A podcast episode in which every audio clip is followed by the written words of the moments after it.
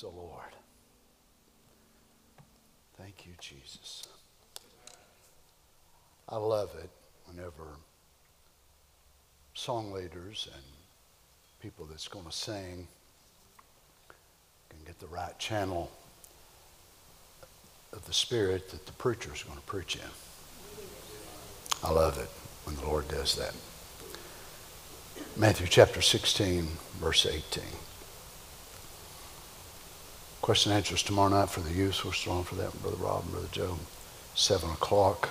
Remember that. Of course, we'll be streaming it for those of you that aren't young folks anymore. You can still stream it. Matthew chapter 16, verse 18. And I say also unto thee that thou art Peter, and upon this rock I will build my church, and the gates of hell shall not prevail against it. Hebrews chapter 2, verse 10. For it became him for whom are all things. For it became him for whom are all things, and by whom are all things. So it's for him and by him in bringing many sons unto glory. Now, listen now. This is before we were even saved. In bringing many sons unto glory. To make the captain of their salvation perfect through sufferings. Now, this word perfect is the same word we've been looking at for perfect love. It's not sinlessness, but it's completion. So remember, the Lord Jesus was totally sinless, but his character, he had condescended from the eternal and took on a human character that still needed to be made perfect. Isn't that, isn't that awesome? So he's made perfect or complete, teleos, complete, lacking nothing, through, not through miracles, signs, wonders, raising the dead, healing the sick, and all that was part of it. But that's not the way our character is actually made, but through sufferings, plural. And then Paul goes on to say, For both he that sanctifies and they who are sanctified are all of one. How is that even possible? He who sanctifieth and they who are sanctified are all of one. For which cause he is not ashamed, listen to this, to call them brethren. Wow. He is not ashamed to call them brethren. And I've just got to be honest with you tonight. There's some members of my family I'm not sure I'd want y'all to know. Don't stand there look at me like y'all are kin to angels. There's some of yours you probably wouldn't want me to know. How is this even possible? That he is not ashamed to call us brothers. And let's be realistic. There's people that come to our church, maybe people that have come to our church in the past, and things they have done, the way they've lived. My goodness, we would be ashamed for anybody to know they come to our church. But can you imagine him looking at us and all of our failures and shortcomings? And it is not an embarrassment to call us brothers. His majesty and glory are not compromised or given away by becoming brotherhood with us. His majesty, His dignity, His glory, it's not compromised or given away by such a work.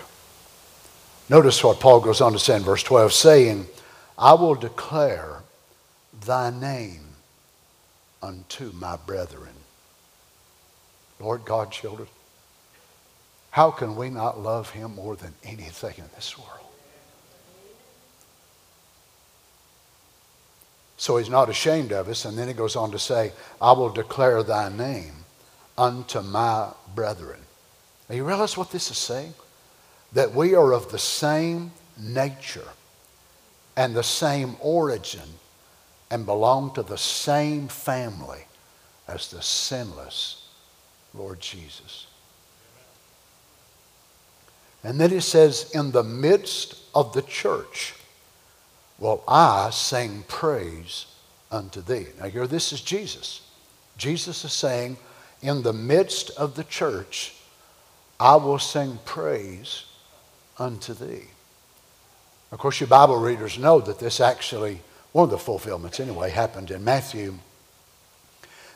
in the book of Matthew, whenever they were there at the communion table, and Jesus began to expound to them a few things that was going to happen. And then the Bible says they sang a hymn, Matthew 26 30. So the Lord Jesus fulfilled this scripture when he sang in the church. And there wasn't but 11 of them there, but they represented all of us. So he sang in the church. I believe he's still doing it, don't you? And again, I will put my trust in him.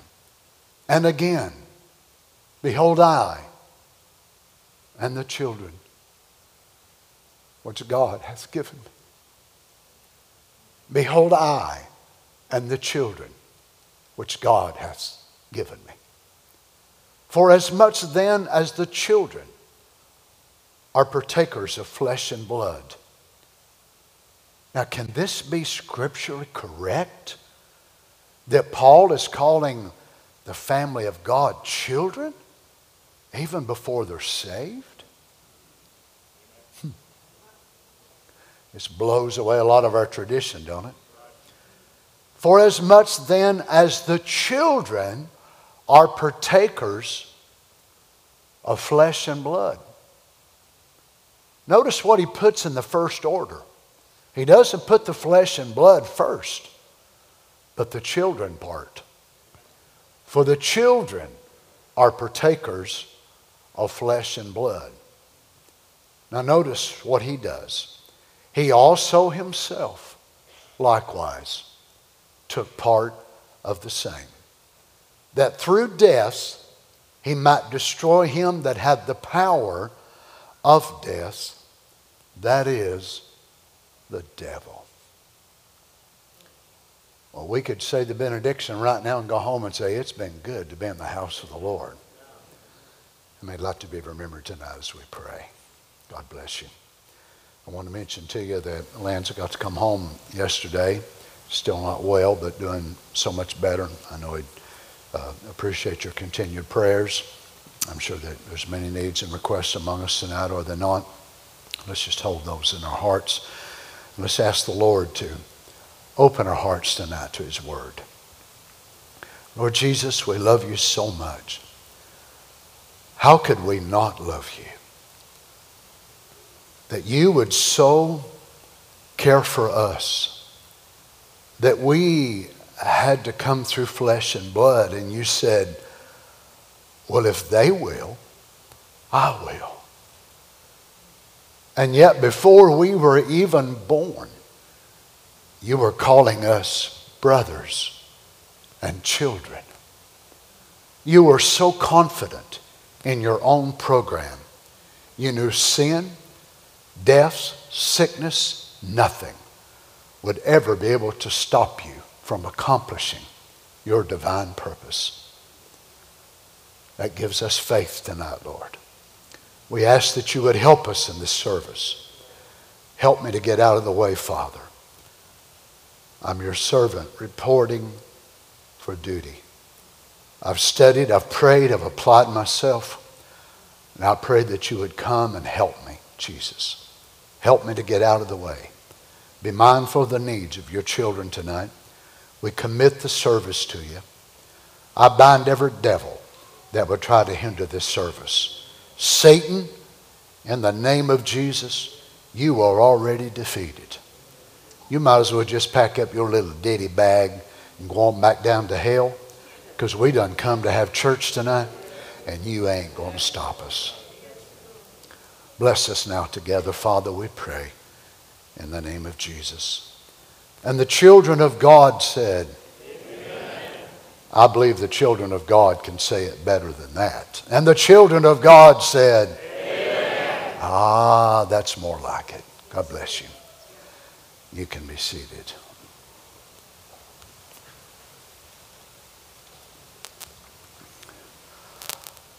I wonder, for those of us here tonight, many of us have been saved for decades been walking with God,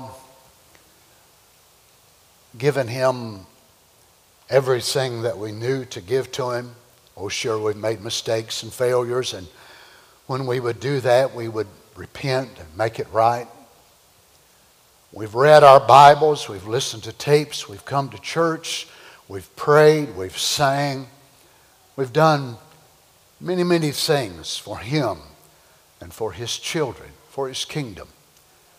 But when I read such things as we've just read here, I wonder how many of us still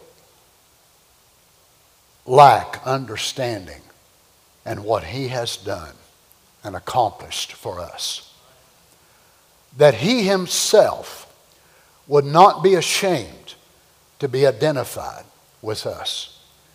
And not be ashamed, even though He knew He would find us in the depths of sin. He knew that even after He saved us, we would mess up so many times, over and over again. And some of the things we would do would be so dumb. And we would walk right into traps and snares, sometimes with our eyes wide open. Wide open, just, just as fast as we can go. And Him doing everything that He could do to stop us. And we just go headlong into it and fall short of His glory. And yet, He knew that. I wonder, without you raising your hands tonight, if there's any people here that have made friends with people and maybe acquaintances, and then it developed into a friendship later, and then as it went on in time, that person actually became a great hindrance to you and your family, and you look back and wish, I wish I would have never even met that person. I wish I would have never enjoined in a, in a friendship to them. I didn't realize it was going to be so painful. I didn't know what they were going to do to me. And then we think of that and have those regrets. And yet, the Lord Jesus knew every time I would fall short of His glory. He knew every time I would complain about having to preach things I don't like to preach.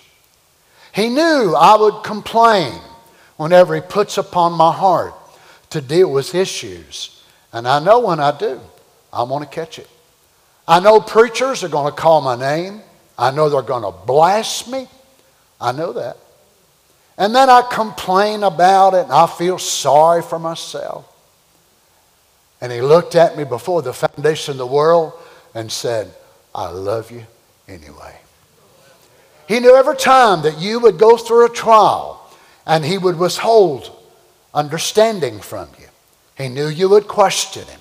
He knew there'd be times that you'd even say it out loud. Do you even love me still? Do you not know my needs? Have you forgotten where I live? Are you not mindful of my situation? He knew every time you'd do that. He knew every time that Moses would scream out to God. He knew every time our prophet would do the things that he did. Elijah would do what he did. He knew what Jonah would do. And yet he's still not ashamed to call us family family. There's some things that members of my family have done that's been a great pain to me, whether on my mother's side or my father's side. Some of the way my family have turned out has brought me humiliation. And they probably feel the same way about me. Not because that I've lived wrong, but for what I've stood for. Because it's brought them shame, even though they don't live here. But yet, the Lord Jesus so looked at us with all of that through years of our life and our unbelief and our fears and our anxieties, all that we would go through and said, I am not ashamed to call them my family. As a matter of fact, I understand when I put attributes into flesh, there's something about that flesh that weakens the strength of that attribute to the soul. And when I embody that attribute with all of its godliness and all of its purity, and when I embed that in human flesh, there's something about it. It no longer has the same power that it had when it was in my thinking. It's like it dilutes it, it waters it down, it takes away from the glory and the splendor of what it had in my mind. So he said, How can that be? What does it do? So he said, Well, if the children are partakers of flesh, I will become their older brother, as it were. And I myself will step from the fullness of the Godhead bodily.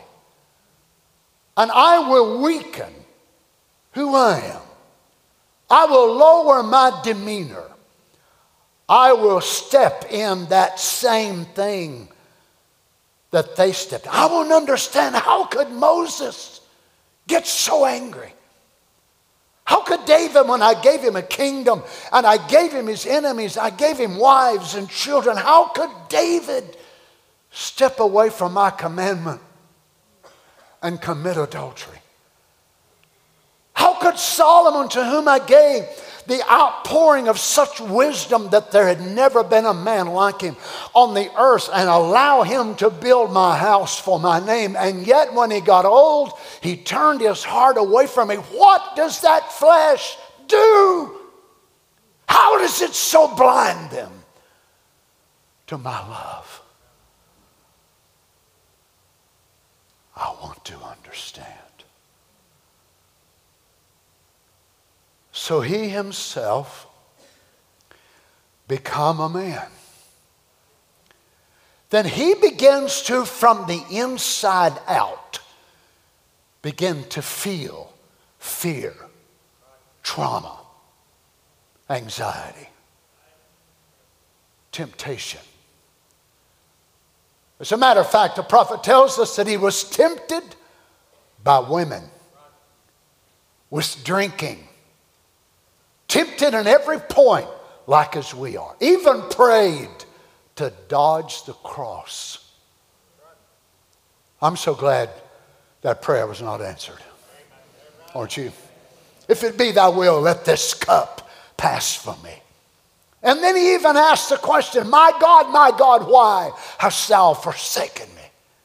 He didn't just say why, he felt why and experienced why. How many's ever experienced why? It's one thing to say it, it's another thing when you experience it.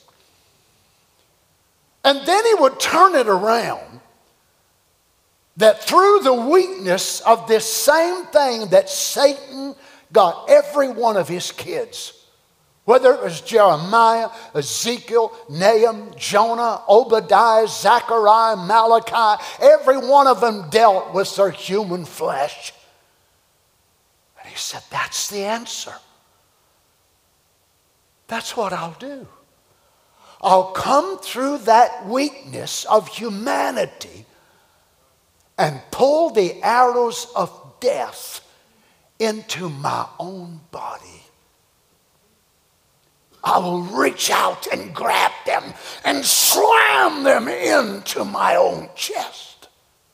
And my heart will burst open and I will annihilate death in human flesh. And I will destroy him that has the power of death. That is the devil. Now, he didn't do that in a theophany. He didn't pull the spears of death and anxiety and worry and fear and bore our sorrows and our sickness. He could not bear that in a theophany, but he had to bear it in human flesh. And then he said, I will take that veil, and in the weakness of that veil, I will conquer death, hell, and the grave. Every bit of it. In the very same channel that Satan has defeated my people since the fall of man in the Garden of Eden. When you look at what he did and then realize what he has elevated us from and still left us in the weakness of this mortality. Anybody feel the same way I do? There ain't nobody in the world I love any better than Donny.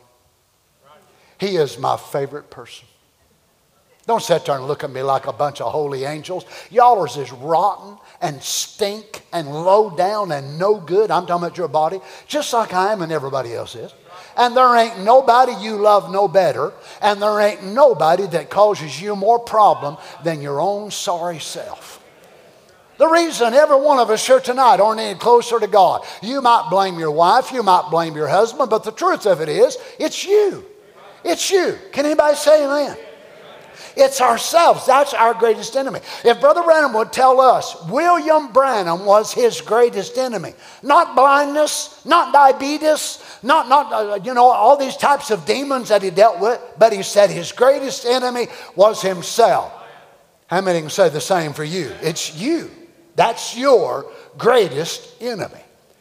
And yet, God, in saving us and giving us His own life, He would still choose to leave us in this veil of weakness and humanity. And from this pivotal point of where He changes us from the soul out, He will start conquering again the kingdom of hell in bride form. Then, what He's going to do is He's going to put the government of His body this mystical body on the earth inside this new thing that he's called the church. Now, this is a new word, of course, church. Upon this rock I will build my church. Now, remember, it's a brotherhood. And it's not that you and I, uh, that, that we're part of some other tribe and part of some other family, and we were adopted in from some other family. No, we were attributes in the mind of God just like He was. As a matter of fact, we come from the same source, just at different times. That's all. And you're more like Him than what your flesh would ever want you to realize. The main difference between you and Him was that He knew He existed before the foundation of the world. As a matter of fact, he existed in the Logos form, which was the pre incarnate form of humanity because God never had a permanent body before the Lord Jesus.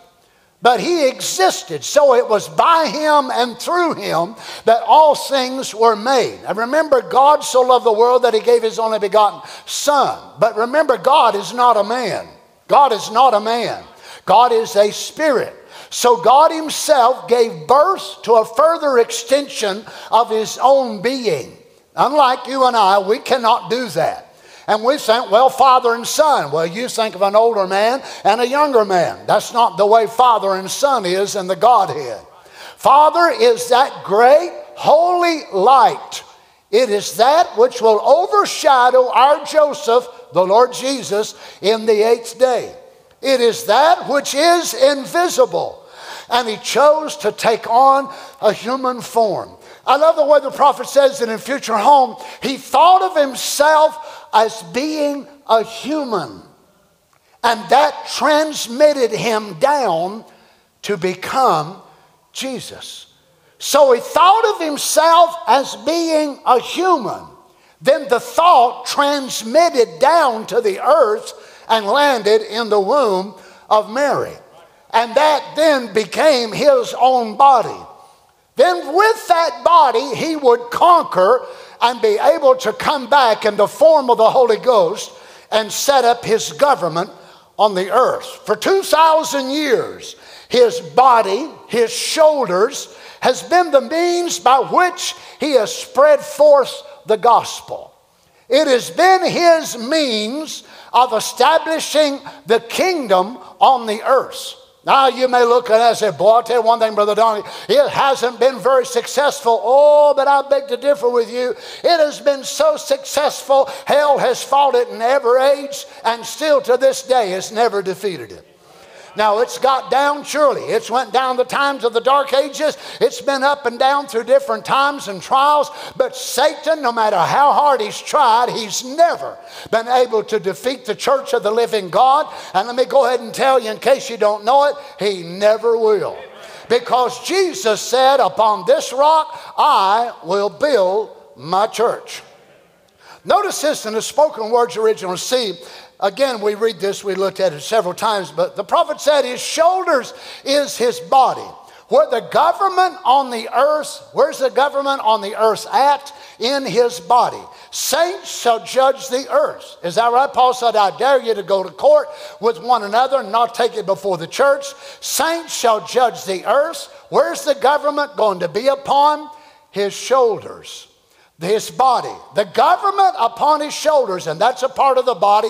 What is it? His earthly strengths. Now remember, he, he has no other strengths upon the earth. Angels, even though they are ascending and descending and they are ministering to the heirs of salvation, yet angels will never stand in a pulpit, take an iPad or a Bible, stand up and take a text and preach because the seed does not pass through angelic ministration. The seed passes through his body, and that is you. Angels could do a much greater job in the sense, of course, because they're without fault and without blame. But he never gave the angels the ability to reproduce himself. He gave that to the weakest of his creation on the earth, human beings. But yet he designated that through the government of the church on the earth, his kingdom would be propagated, his kingdom would be ruled, his kingdom would have a dominion. Now, I know you may look at it now and say, oh my goodness, I can't hardly believe that God would do something like this. You mean this, as great as it is, you're looking at it on this side of the veil. You wait till we get on the other side and see how they look at it, it will take your breaths away. Now, what's this? The government upon his shoulders, that's a part of it. What is it? His earthly strength. God's earthly strength in his word is his word made flesh in his body on the earth, bringing it to pass. Oh, but you say, Brother Donny, but we're so in the minority. It don't take that many to be able to fulfill God's promised word in every age. And God doesn't do it the way that man does. Man looks at grace masses of numbers and, you know, getting everybody together and doing all this. God's never done it that way. God has always worked in the minority, and from that minority, He does more with that minority than Satan does in his majority. He's always done it that way. So, watch now as the prophet's talking about his meetings when he was in India. Now, I stood there several years ago in uh, one of those little churches where Brother Branham was, a very, very small place. And there was absolutely ten thousands times thousands of people that was gathered down the streets in those meetings there. And it must have been absolutely awesome. Great miracles, supernatural things happened. People give their heart to God. People got saved. But I want you to notice now how the, the prophet, following in the structure of the apostolic form from the book of Acts and on down through the New Testament of how that he felt like a church should be carried on and a message. Now remember, we believe that he came to restore our hearts back to the original faith. Is that right?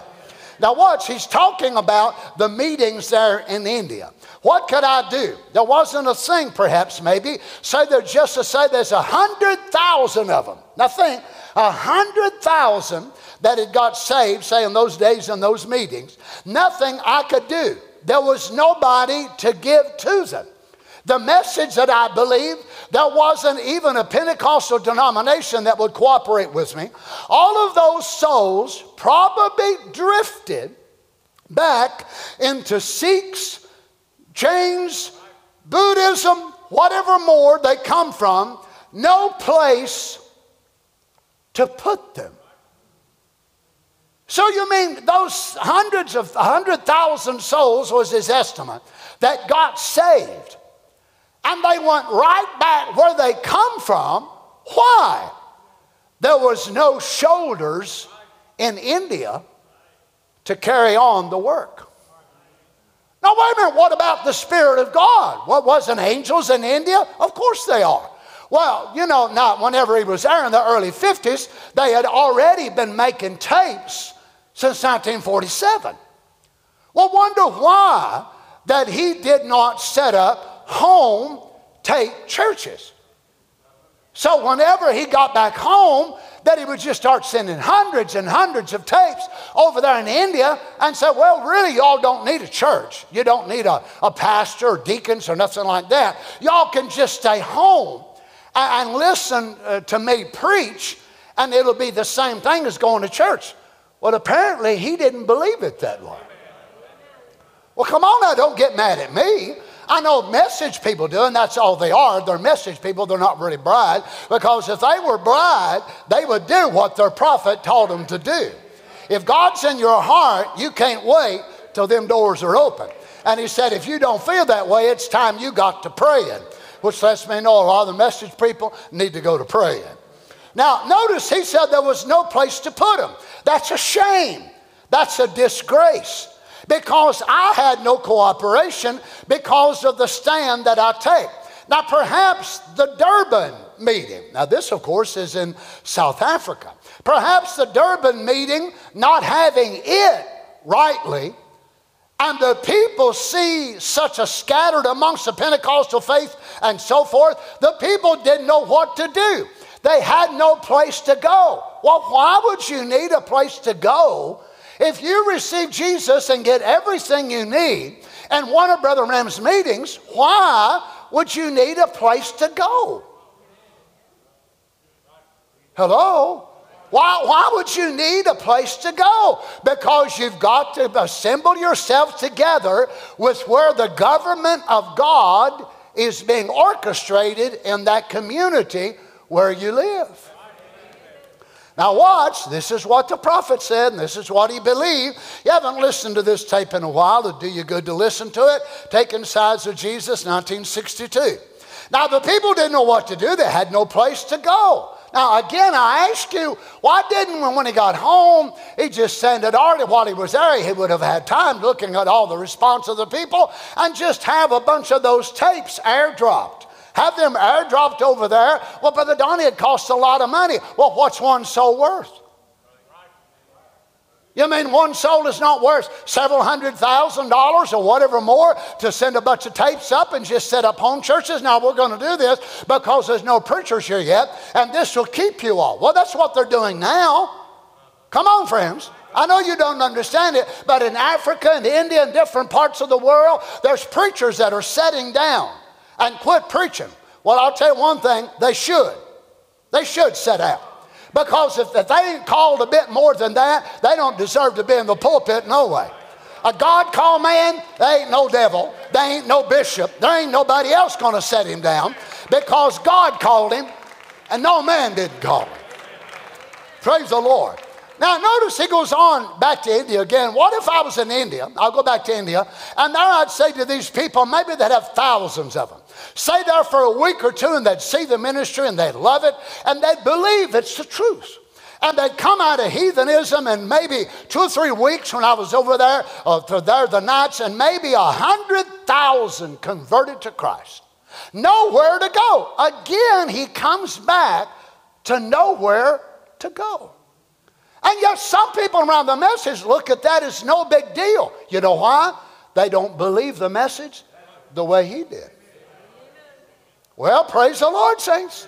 Now, this apparently was a big thing to him because he just keeps going back to it, which is why I keep going back to it because I got the same Holy Ghost in me that he had in him. And if you've got it in you, you'll say amen. And you'll do the same thing that he said. Now, watch. The next day, take a plane and start back to Rome, then to the United States, and leave them there like sheep among wolves. What if? Oh, no, don't tell me he's going to.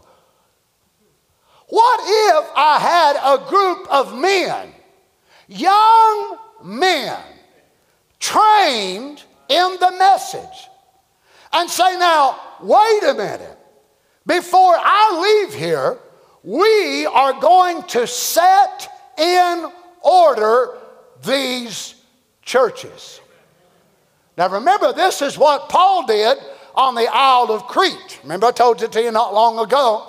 Over a hundred cities from the north part of the island to the south. But Paul got called away, and he sends Titus back to set the churches in order. And Paul told Titus when you go, he was going under the apostolic umbrella of Paul. And he said, ordain elders in every city. Now remember, Brother Branham was a word prophet. So what's he pointing us back to? How the original church was founded and also how they expanded. Now listen, how they were founded and how they expanded. Now, before I leave here, we're going to set in order these churches. I'll have a man who I've already telegrammed him, they've got the money, they're on the road right now to take over this. A good man. There's two or three young men with him who'll be his helpers and assistants. Well, I, I guess I don't understand. I mean, Brother Branham say there's three or four tape recorders coming and there's MP3 players coming, and there's CD players coming, and then we, we got backup CD players, and we got backup reel to reel players. I mean, I, I just can't hardly believe that Brother Branham was wanting to put men, men, Ugh, men. Didn't he know they were full of mistakes? He did, just like he himself was. Praise the Lord just like Paul was, just like Peter was, just like all of us are. But that's God's choice. God has never called a tape player brother, and never will. God has never said, I will sing among the tapes, but I will sing in the church among my brethren.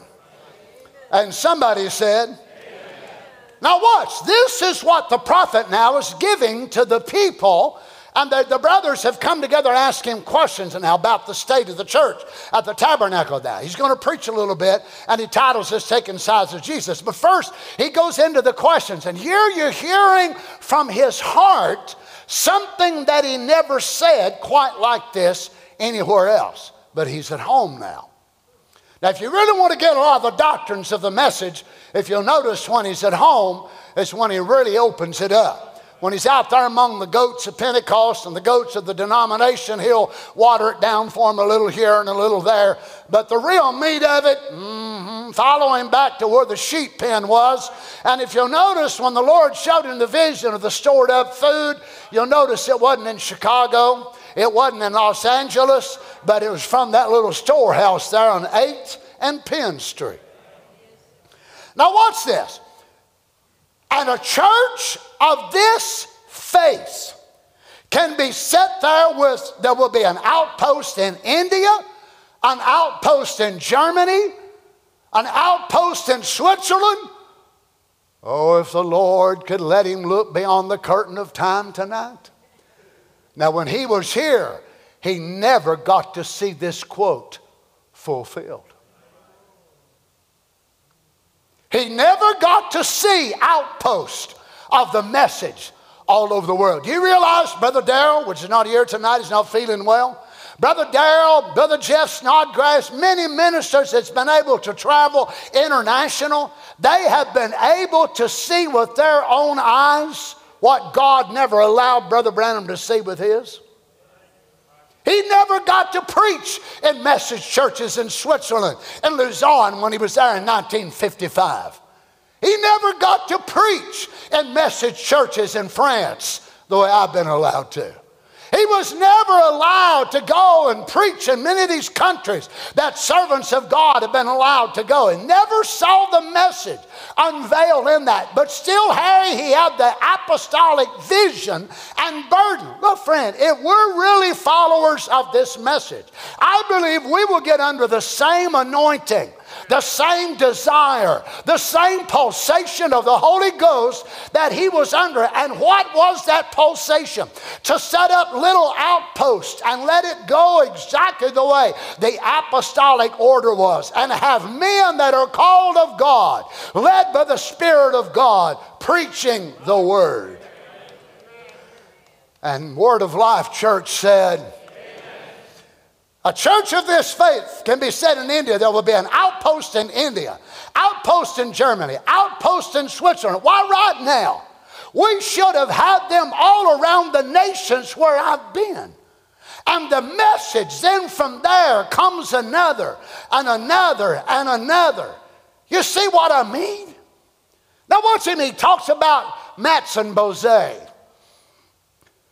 And in this next paragraph, but just watch what that man did, Mattsson-Boze. Trinitarian, never did really see Brother Branham as who he was. Oh, Brother Branham, Brother Branham, Brother Branham, I love you, I love you. now, Matson, me and you's right here, and you ain't going nowhere. And he said, I put my arms around him. Me and you's going to stay right here, and we're going, oh, Brother Branham, Brother Branham, I sure do love you. I sure do love you, Brother Branham. But I want you to notice what he says about this man. Watch what that man did in his missions over there. One man. Because he could send right back to Chicago and pick up Burton and all the rest of them and send them over there like that and start the work doing till they're getting up in the tens of thousands of one little revival. Not a man with gifts, just a man who had enough courage to go there and start. What could have been done under this? It would have been ranking in the millions. Every time I read this, I feel so sorry for him. Because Carolyn never got to see it. He never got to travel all over the world and think about, praise God, I'm holding a convention in Johannesburg. And it'll be mainly message folks. I'm going to Durban. I've walked the streets in Durban where he was at. I walked by the hotel where he stayed. I've been in many of those places and realized that I am so privileged to preach to one message church after another after another. And his heart's desire was to see it set up that way. Why? He knew they could not survive and be what they were supposed to be by staying at home and just playing a tape. I thank God for streaming. I'm grateful for it. But look, friend, I've had to stream myself when I've been sick or Carol been sick, and we'd stay home and stream. And I'll tell you what I do. Every time I get done streaming, either me or her, one will say it. Thank God we don't have to stream all the time. I'm grateful for streaming. And I know there's people that are sick and people that don't have a church in their community, but I'm so grateful to God that I've got one where I live. I'm so grateful to God that I can come to the house of God, not just to be here, not just to be in this building, but to be with you and you and you and you and you as you bring your lick of fire and that presence gets greater and greater and greater. Oh, how blessed we are.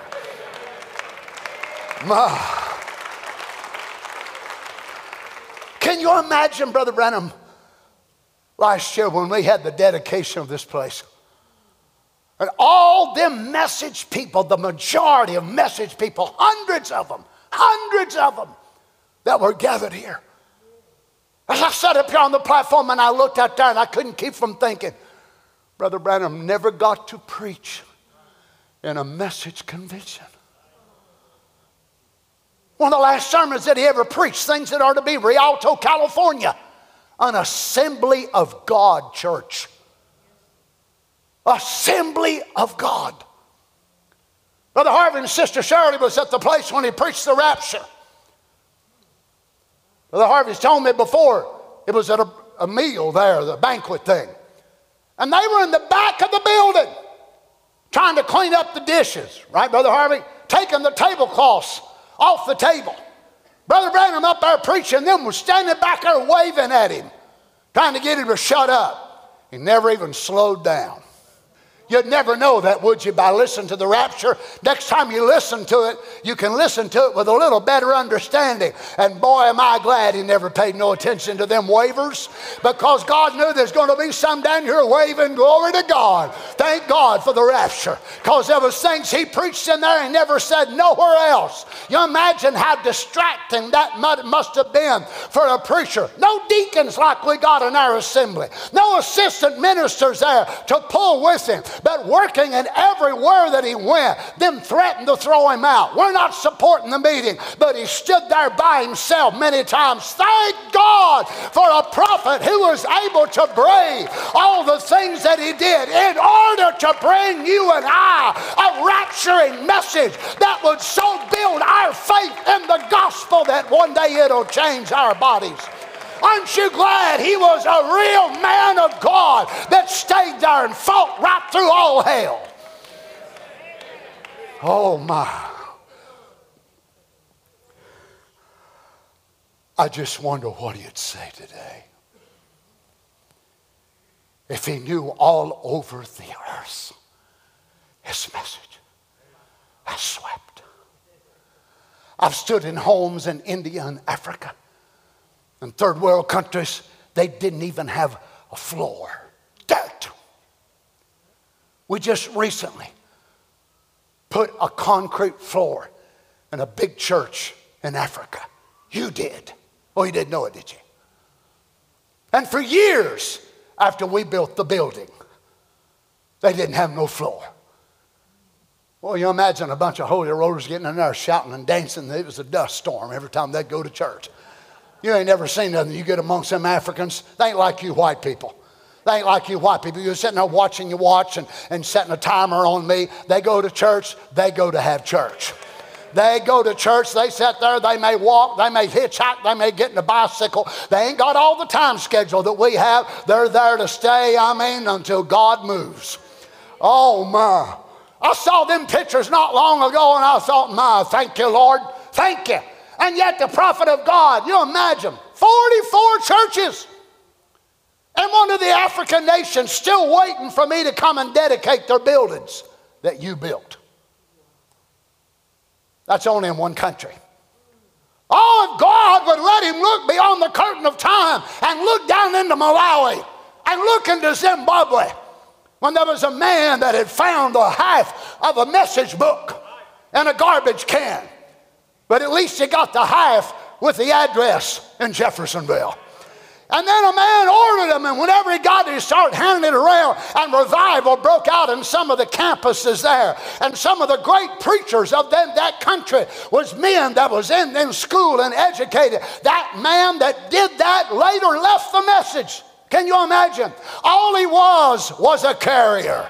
He was a carrier, but out of there come one church and another and another and another and another. It's gone around the world. And little places out in Vanuatu, where Brother Ron Peterson has been many times, a little tiny island in the South Pacific, out in the middle of nowhere that most of you probably didn't even know existed. And yet, you know what? They may not have any of the great high class and culture and this and that that we've got, but there was a word of God went there, the message of Malachi 4. Up in Alaska, where you also built another church. All around the world where the Word of God has went. And people say, what kind of strange people is this? It's a word bride. God placed his seed in the Inuits. God placed his seed in the Apache. God placed his seed, hallelujah, and all over the world in all skin colors in all culture. Come on, church. Why? God wanted his government spread over the world and Satan hates her like never before.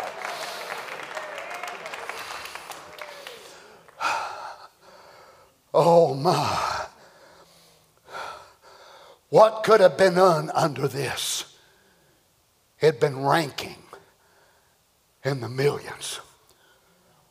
Brother Neville, Brother Ruddell, Brother Crase, Brother Beeler, all your brethren here, Junie, wherever you are, and the rest of your brethren, God richly bless you. I see Terry, Lynn, Charlie Cox, David.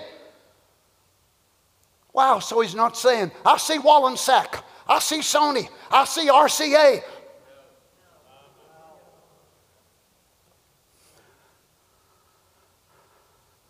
I see Terry, Lynn, Charlie Cox, David, a lot of you young men. God anoint you. My, how we'd like to pick up a handful of you to be in evangelism and set you somewhere. Set you somewhere. You see, that's the way the apostolic church was. They didn't split and divide a church so they could have their own. They didn't go out on their own and just start a big deal. This is the way they done it. Well, come on, read your Bible. Take more time to read the Bible and keep your head off of TikTok and Facebook and all that bunch of nonsense, and you'll find out I'm preaching you the truth. Now, notice how the prophet was picking up exactly the way that Paul did it to be able to set you out somewhere why you wouldn't want to go to India or go to South Africa somewhere and thousands and thousands get saved and send some knothead down there that ain't going to do nothing but preach himself. Well, come on, you want to pick somebody that you've watched his life, someone who has the same vision. Oh, praise the Lord. Notice this, he says, knowing that you've come up, you can stand and know the. Say it. Well, you, you mean that's important? Well, if you're going to be a message church, you're going to have to know the message. And not only that, you're going to have to preach it. It ain't good enough to be written in your bylaws and never say nothing about the prophet from the pulpit. It don't do a bit of good to say, oh, yeah, we really, really, really, really, really, really, really believe it, and you don't ever say nothing about it. You don't ever really preach the message of Malachi 4. I'm going to call you what you are. You're a lying hypocrite. Because if you really believe this message, you're going to preach this message. Oh, Brother Donny, I'll tell you one thing. I've got more wisdom than you have. Call it what you want to. I call it ignorance. I don't call it wisdom. How in the world can you have the truth and holding it back from people that are looking to you? I don't care who you are young, old, big, fat, ugly, pretty, whatever you are. We're going to be obligated to tell people the truth. Whew knowing that you've come up and you can stand and know the message. Hmm. And study to prove yourself if you feel a call in your life. I see two, three young men, four or five sitting on that back on the back row like that.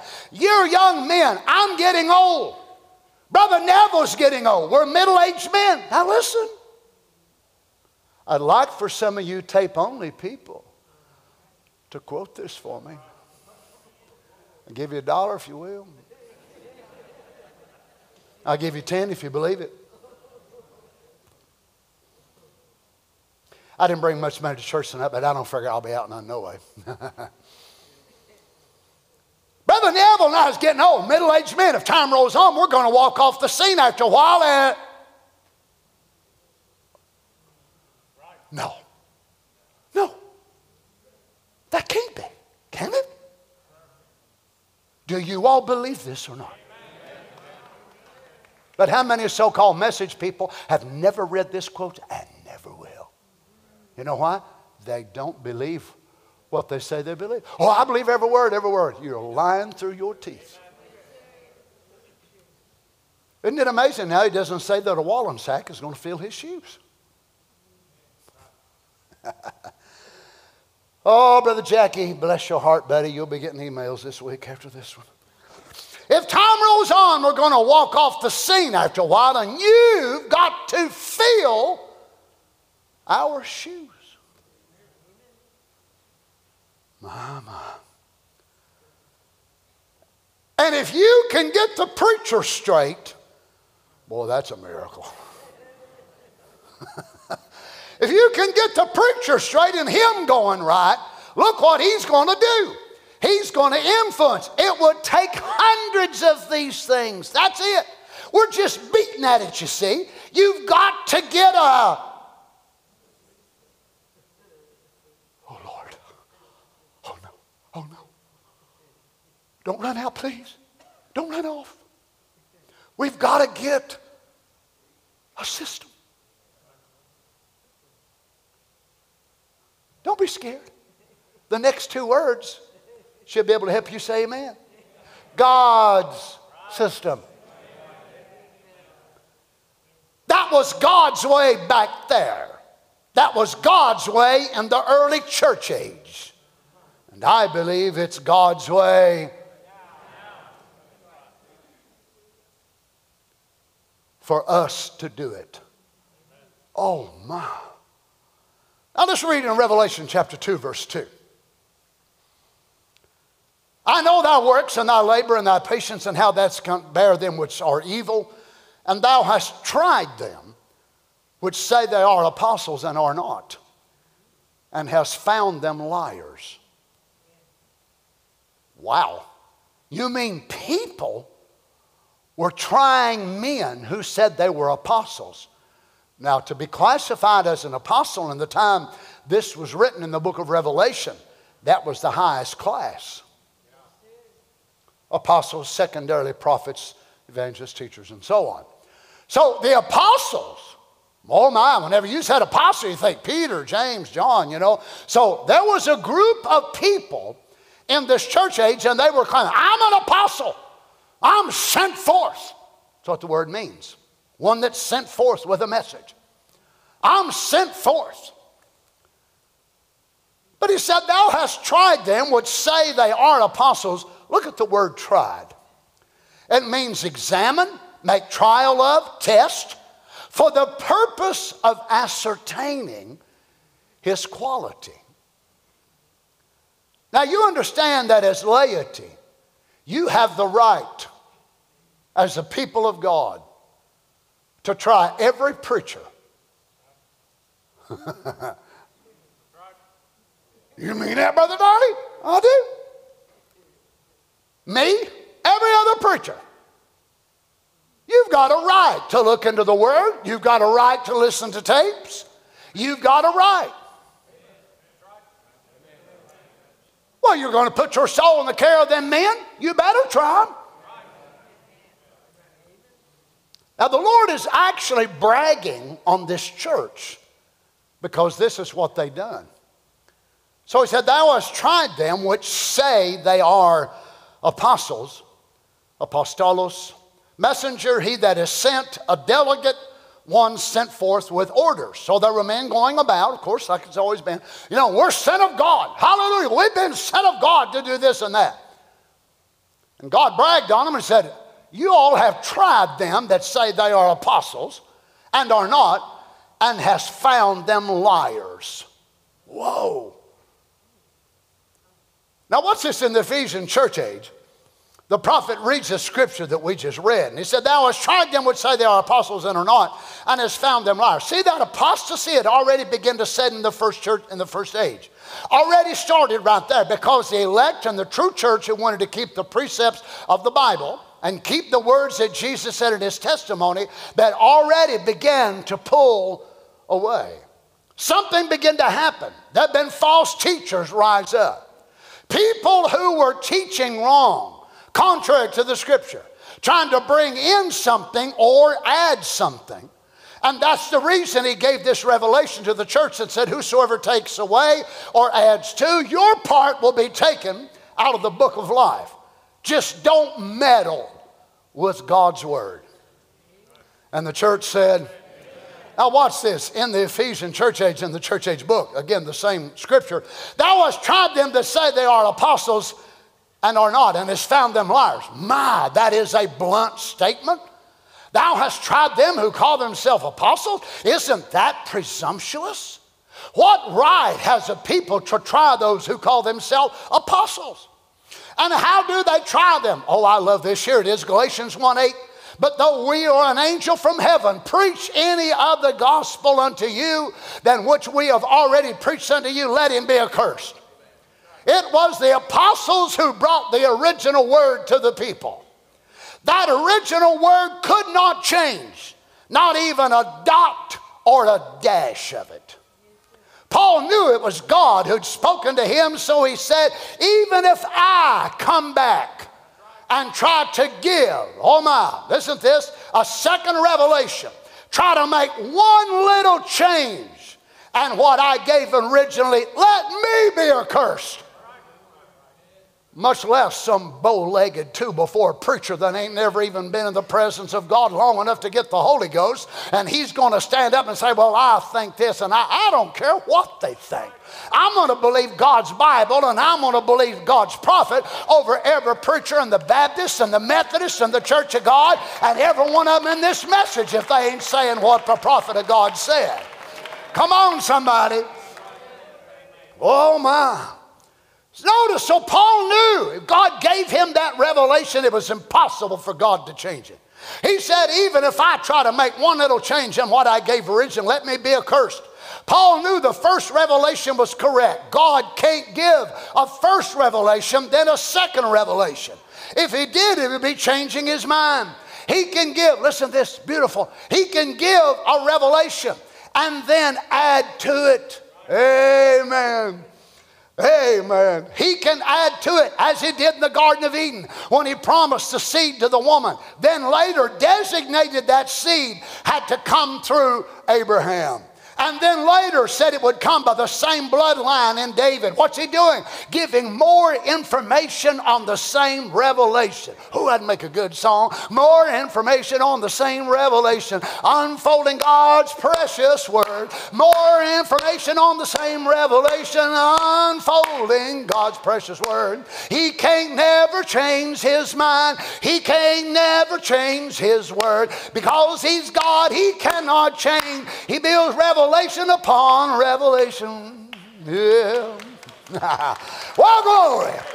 Notice he can give a revelation, then add to it. So what did he do? He gave the revelation. Then he said, All right, Abraham, you're a part of it. Then he said, David, you're a part of it. What's he doing? Adding more information. Mm-hmm.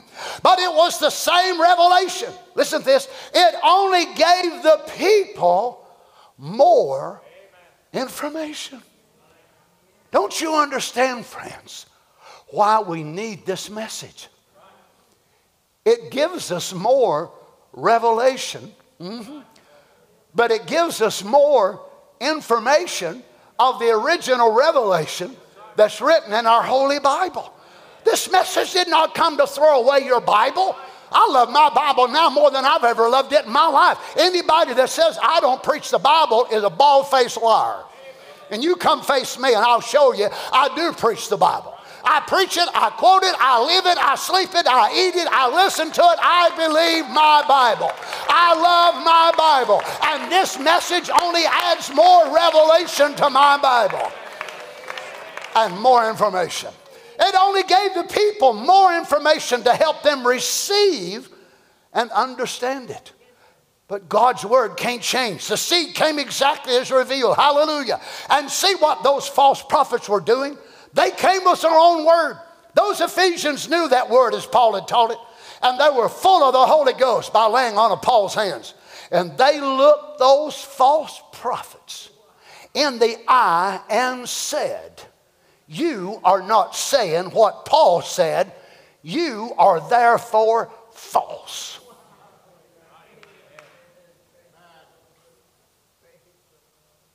And let me just say it this way so it'll be easy understood. Any preacher, I don't care how long he's been around or how many years he's preached, if he stops saying what God's prophet says and starts adding here and taking away there, if need be, I will do likewise. You, sir, are a liar. And I hope you have got enough guts that if I ever go nuts and lose my mind, and I start saying things that ain't what he said, that you all walk right up to me and say, Brother Donny, you're not saying what the prophet said. Well, come on, children. We, our souls at stake here. We want to be right before God. We're not following men. We're following the kingdom of God. And the government is upon the shoulders of the body, not just the preachers, but on you as well. Oh, my. He said, Oh, that sets my heart on fire. Get back to the word. It's not you that really tries the apostle and the prophet and teacher, it's the word that tries them. One of these days, there's going to come a prophet to the Laodicean church age, and you will know if he's a real one, sent from God or not. Yes, you will. For if he is of God, he will be in that word exactly as God gave it to Paul. He won't deviate from that word. Come on now. For a moment, not for one iota. In that last age, when there will be many false prophets appearing, notice one of the tactics always false prophets will use. Watch and see how they keep telling you that if you don't believe them and what they say, you'll be lost. But when that last day prophet comes on the scene, if he is truly that prophet, he will be crying out, Get back to the word, or you are lost. I can follow a man like that. He won't build on a private revelation or interpretation. Brother Randy Willis sent me a YouTube video the other day. I showed it, Brother Rob showed it with some different ones. And it's T.L. Osborn standing explaining about when he went to Oregon. And he said, whenever he walked in there and he saw Brother Branham there, he said, I saw Christ in that man. He said, I seen Jesus. Of course, then he went on to say, forget all that other foolishness that happened. I'm talking about whenever I knew him. I thought, yeah, what you're identifying as foolishness is what we call the opening of the seven seals. when the full word is born into full manifestation. But you imagine that man when he stands before God and whenever he stood there and said he saw Christ, that Brother Branham represented Christ. Oh, some of these liars and hypocrites have left the message and they go around want to accuse a prophet of this and that and other. You ought to go back to the testimony of those who were his contemporaries. If they all looked at him as being a liar and a devil, why did they all want his anointing? If they looked at him as being a false prophet, why didn't they make their videos and refute him? It's easy after he's done come and gone for you bunch of yellow bellied cowards to stand up. I'd like to see you walk before him. If that prophet was on the earth, you might walk before him, but they'd pack you out. Come on, somebody. Woo! Hallelujah. Brother Donny, where you going with this? I'll tell you where we're going with this. We're going to leave this world with this. We are taking our stand for Jesus Christ, the Word. I don't know about you, friend. I'm more hungry for heaven than I've ever been in my life. I've got more to go to heaven for than I had yesterday. I'm sick of this world. I'm sick of sin. I'm sick of unbelief. I'm sick of penny waste preachers. Let's get the last one in. Let's get full of the Holy Ghost. Let's get out of this place and go home. Let's leave this hell hole and let the devil have it.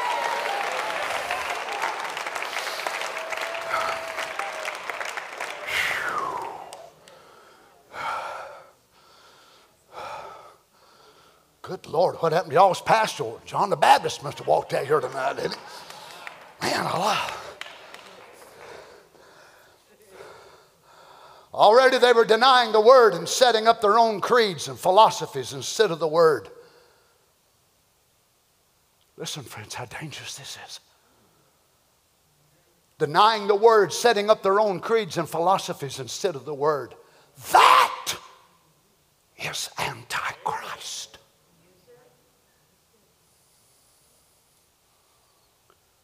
For Jesus is the word.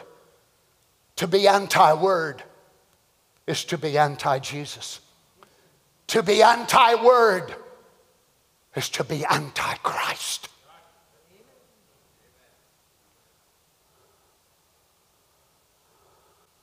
But the tricky part about being antichrist is they won't deny the cross. They won't deny heaven, they won't deny hell, they won't deny the power of the blood. Some of the antichrists right around this message will preach the church ages. They will preach 1909. They'll preach the pillar of fire. They'll preach part of it. But they go to deviating here and changing it there so subtly and so slow. Ah, Hide us, Lord Jesus. Because the Spirit and the Word are one, and if you're anti Word, you'll have to be anti Christ. And if it started in the first church, it will have to grow until the end when it takes over. And that is exactly, oh my God, help us. What you'll see as we cover all the ages. It starts out real small. Satan never shows you what you're going to wind up being, but he starts you out so tiny. Remember, Eve did not deny or question a whole book. One word. She didn't question a paragraph, a sentence, one word. God help us. The infallibility of the word is repudiated by the false apostles of the false church. Now, it is easy to get a wrong impression. I'll close here momentarily of what we're talking about because I'm making this so strong. It could sound to you as though this anti word, antichrist spirit is a complete repudiation of the word, a denial of the Bible, culminating in its rejection. No, sir. It is not that. What it is is Revelation 22, 18, 19. And then you read the scripture, for I testify, every man that heareth the words of the prophecy of this book, if any man shall add unto these things. God shall add unto him the plagues that are written in this book. If any man shall take away from the words of the prophecy, God shall take away his part out of the book of life. There will be preachers whose name was written in the book of life. And they will stand up and preach Trinitarian baptism. There will be preachers that have preached this message. And they'll stand up and say, Well, I am an apostle of the message. And I am sent to bring clarity to what Brother Branham said. I'm sent to fill in the places he left out. No, you need to leave out from underneath that man. Don't you understand, friend? There's going to be message preachers that's going to miss the rapture and they're going to stand before God, and the very message they refuse to preach they think they're going to stand with Paul. Get a hold of yourself. Paul is not your messenger. Preachers in this message think they're going to stand by Paul. You're not going to stand by Paul. Elijah is your church's messenger. And if you go against his teaching, thinking you're standing with Paul, you're not going to stand with Paul. It will be that prophet that'll stand there and the other men of God who tried to warn you and you went right over the top of it. God help us.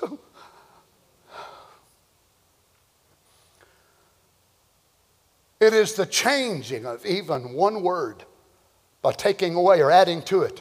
It is the original trick of Satan in the Garden of Eden. He just added one little word to what God said that did it. It brought death and destruction. And in uh, Ephesus, it was just the same. Just a word added, just a word taken away. And the anti word, antichrist spirit began to flourish. This one here in God of this evil age, I shudder every time I've every time I listen to this one. I've listened to these, this sermon many, many times. And it always just does something to me.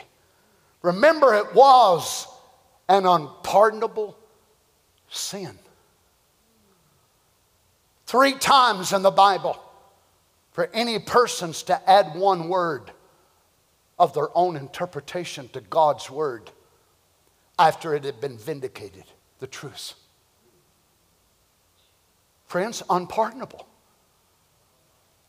Unpardonable. No forgiveness when we overstep the boundary of God's word, and some of the worst ones that's guilty of it's preachers.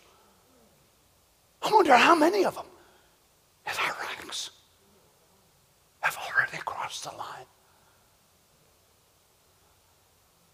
Because they exalt their own ability and their own wisdom, so called. And they think they know more about this and that and the other than a vindicated prophet of God. When we get that idea, it shows how little we do know.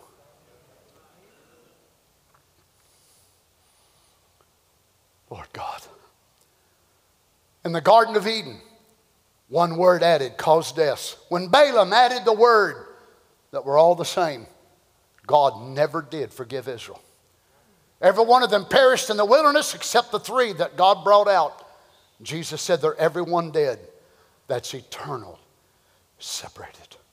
They're all gone. Never was forgiven. And he says it again. It's an unpardonable sin.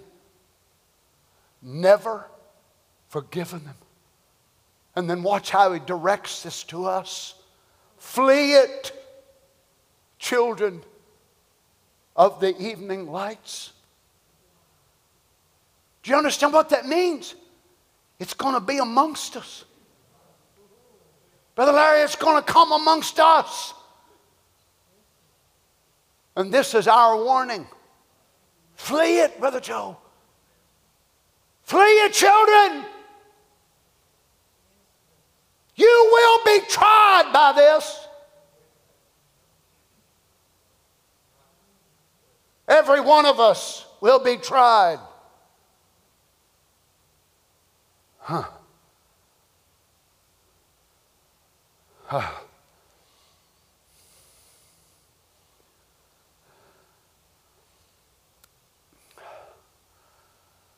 don't know about you. I want to take my stand on God's Word.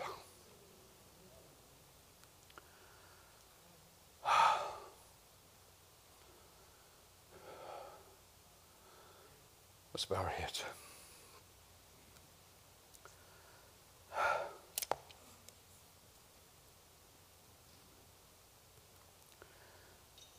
Merciful God. Lord Jesus, what a fearful time. We know this has been in every age, and the repetitive behavior of Satan. He's like clockwork. We can watch him. He found something that worked in the Garden of Eden, and he's used it ever since. Dear God, I pray, don't let there be one of us sitting here tonight that have heard this. Lord, don't let us walk away. Hide me, Jesus. Keep me, Lord. Keep me, Lord God. Lord, if I live to March the 27th, it will be 41 years since I preached the first message about your prophet. 41 years ago, in our little church in Kentucky, March the 27th, 1983. Jesus.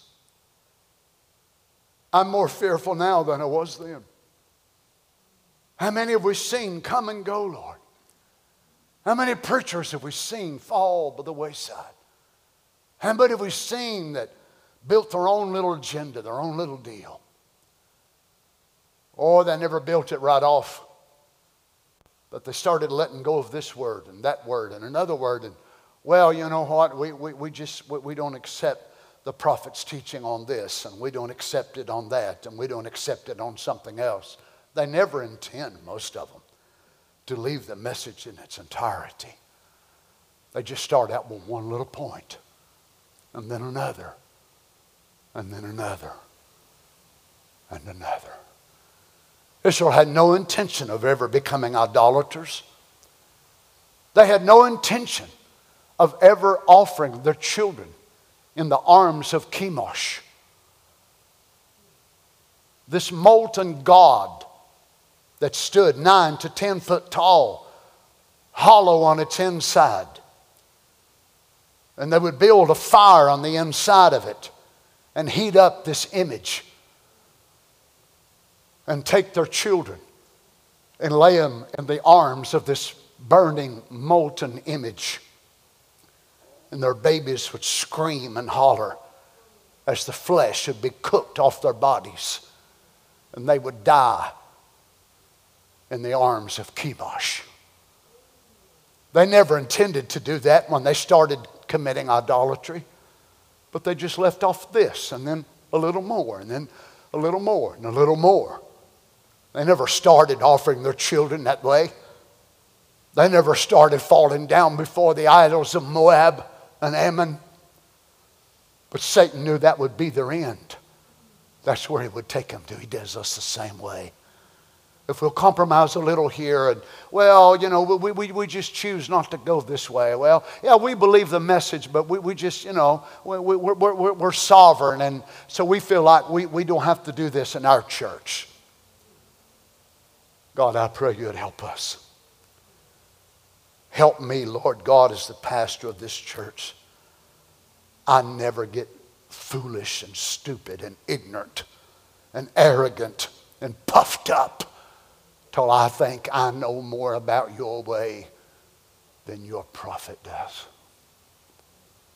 Help the preachers around the world in this message, God. So no wonder we got one in the southern hemisphere preaching that he's Elohim. And hundreds of his people bowing before him.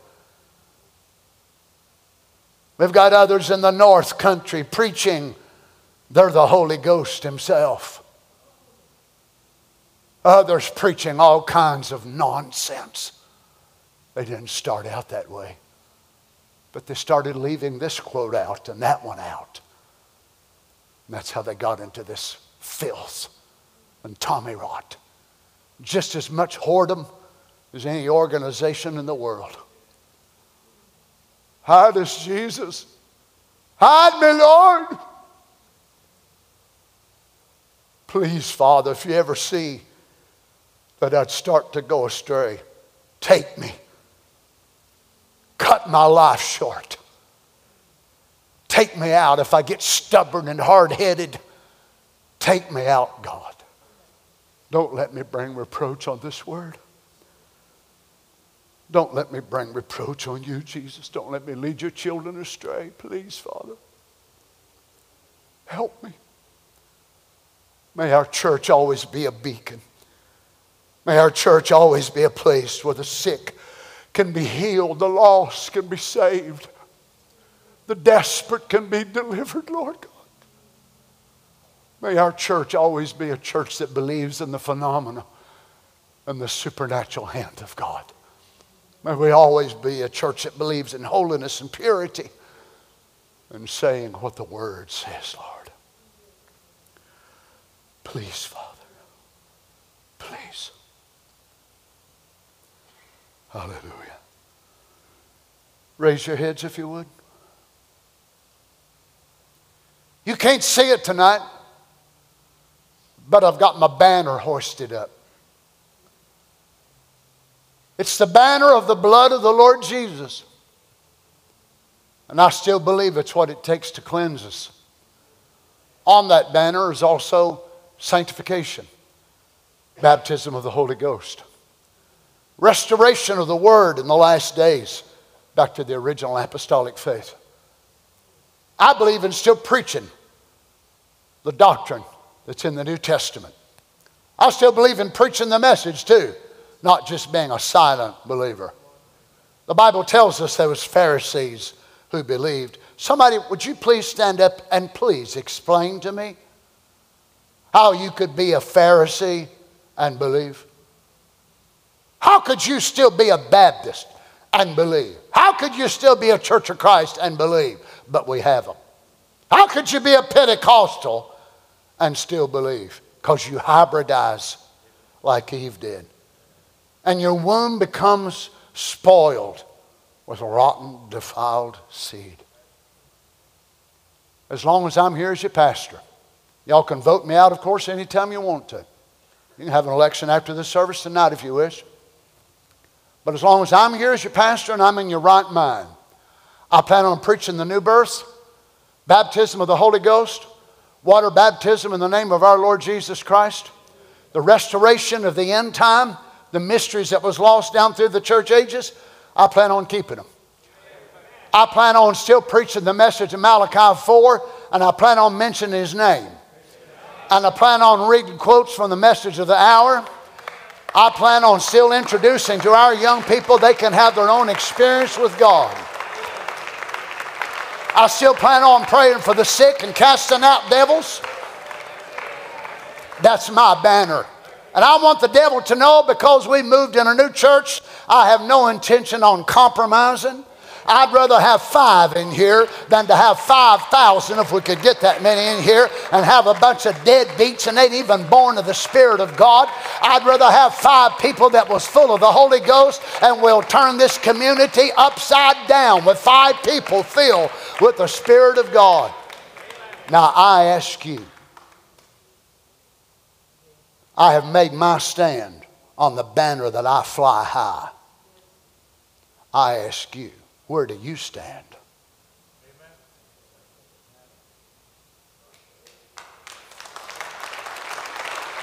Where do you stand? Men, women, boys, girls. What about you on the internet? Where do you stand? We're going to stand for this gospel. Hallelujah. Hallelujah. All friends, if we'll stand for Him, He will stand for us. Praise the Lord. Praise the Lord. We've got a little brother that's been asking his mom and dad about being baptized, and it's really been pressing him. So we want to baptize him tonight. But before we do, let's just sing just a little bit and just worship the Lord. Let's just create just a little bit of atmosphere here, can we? I know these things can be a little bit scary. I know they can. I understand. They're scary for me. You believe whatever you want to about this service, and you just take it however you wish to. But when I hear the Holy Ghost saying what He said tonight, it scares me. It scares me as a mortal. Oh, Brother Don, don't you think you got the Holy Ghost? I do. Don't scare me because I ain't afraid I ain't got it. It scares me for those that ain't. It scares me for men that I know this very hour are meddling with this word. Replacing, relocating, dissecting, minimizing. This don't matter, that don't matter. God have mercy on us, children. May we never do such to God's word. Can we lay our hands over on one another? Let's just pray for one another. That God will strengthen us and help us to be solid, sound, firm believers in the truth. Hallelujah. Hallelujah. Lord God, we have our hands laid one upon the other tonight, Father. We're asking you, Jesus, keep us true. Keep us true. I don't imagine Demas ever thought himself to be one that would have ever turned his back on Paul. I don't imagine when Demas started off saying he believed the message and he was so caught up in it and promoting it, and oh my, the man was such a dynamic preacher.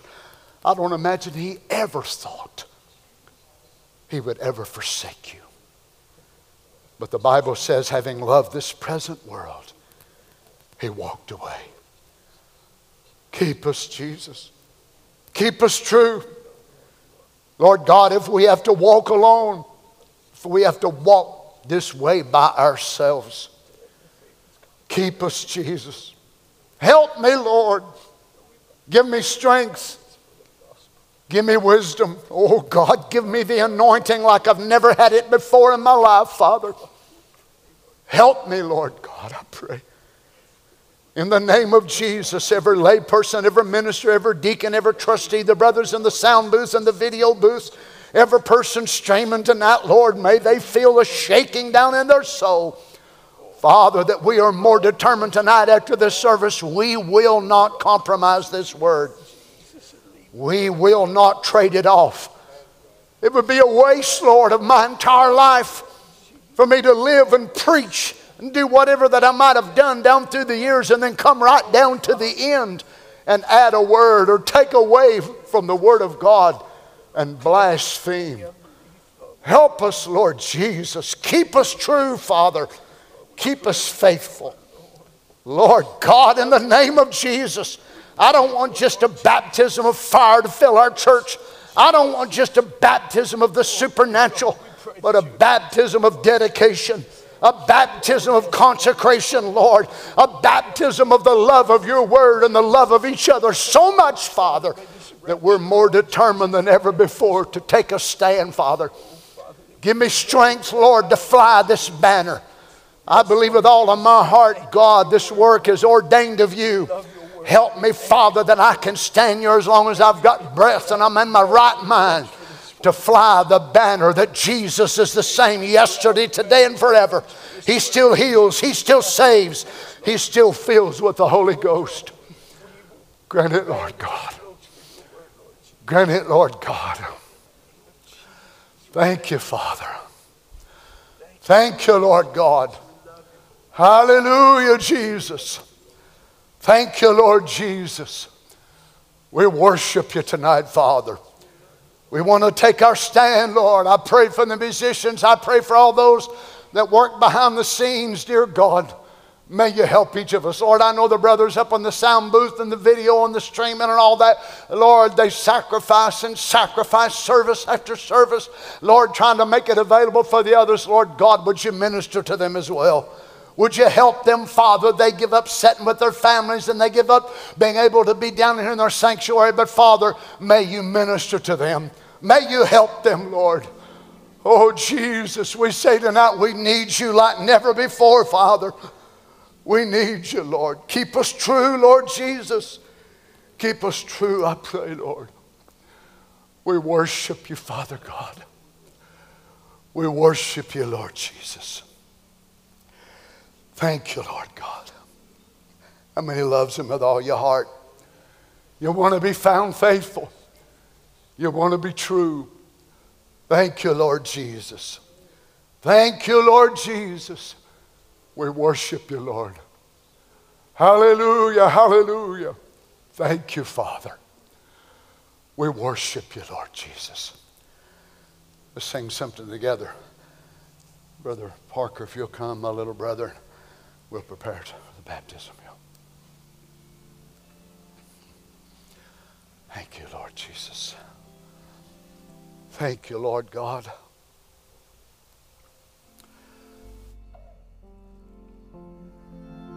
Open the eyes of my heart, Lord. Open the eyes of my heart. I want to see you. I want to see you. Open the eyes of my heart, Lord. Open the eyes of my heart. I want to see I want to see you. Want to see you high and lifted up, shining in the light of your glory. Pour out your power and love as we sing, oh,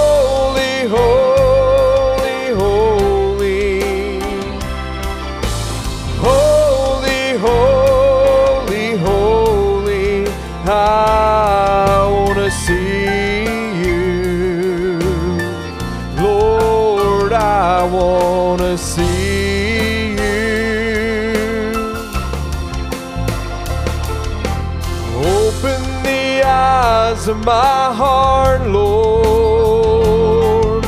Open the eyes of my heart, I want to see you. Yes, I want to see you. Open the eyes of my heart, Lord. Of my heart. I want to see you. Lord, I want to see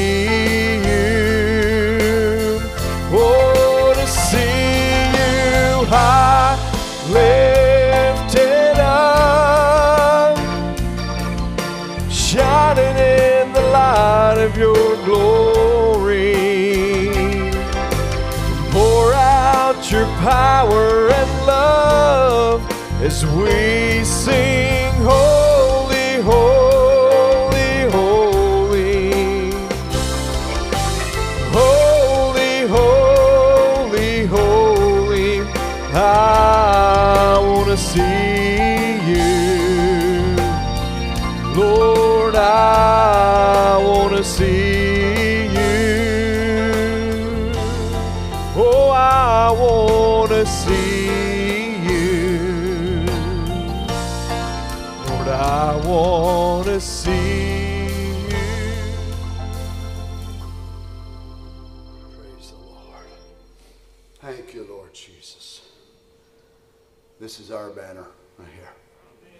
we want to see our children. Well, I, I, I- I don't understand why. I don't understand why any message preacher wouldn't want his family or the youth of his church not to have the same experience that he has. Why would we not want our children to be baptized the right way? Our children to be raised this way, God dealing with their hearts. Not because it's a tradition, because God Himself dealing with them. Heavenly Father, dear God, our little brother been wanting to be baptized, and we believe it's been you dealing with his heart. We're asking you, Father, in the name of Jesus, Lord, that you would just deal further with him, Lord. I can baptize him in water, but only you can fill his soul with the Holy Ghost. I pray, Lord God, as he comes to take on your name and water baptism, and assemble, Lord, to the, to the church, to the world, that they'd be able to see that he's made a confession, that you've done something for him and you've been dealing with him. I pray, Heavenly Father, that he would not stop here, but he would keep on praying, reading his Bible, coming to church, hungering for that Spirit of God to indwell him. May you be with him, Lord. May you walk the walk that is pleasing to you, I pray. In Jesus' name. Upon your confession of faith in the Lord Jesus, I'm going to baptize you tonight in his name, okay? You just keep walking according to his word. Let him fill you with his presence, okay?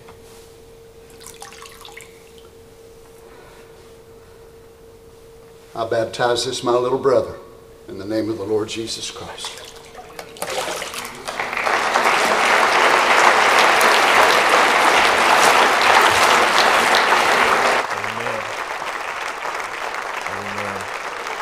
Enjoy the word of the Lord tonight? Amen. Hasn't God been good to us? Let's sing this song. This song was on my mind today. When the redeemed are gathering in, maybe key G, I think. Let's sing that this evening as you're dismissed tonight. Mm. Oh, I am thinking of a rapture in our blessed home on high when the redeemed are gathering in.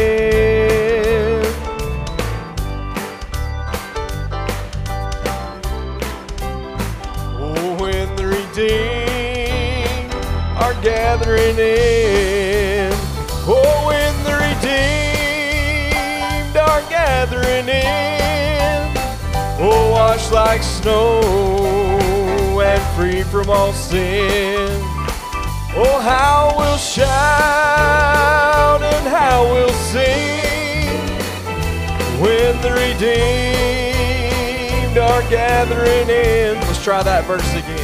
I am thinking of a rapture in our blessed home on high when the redeemed are gathering in.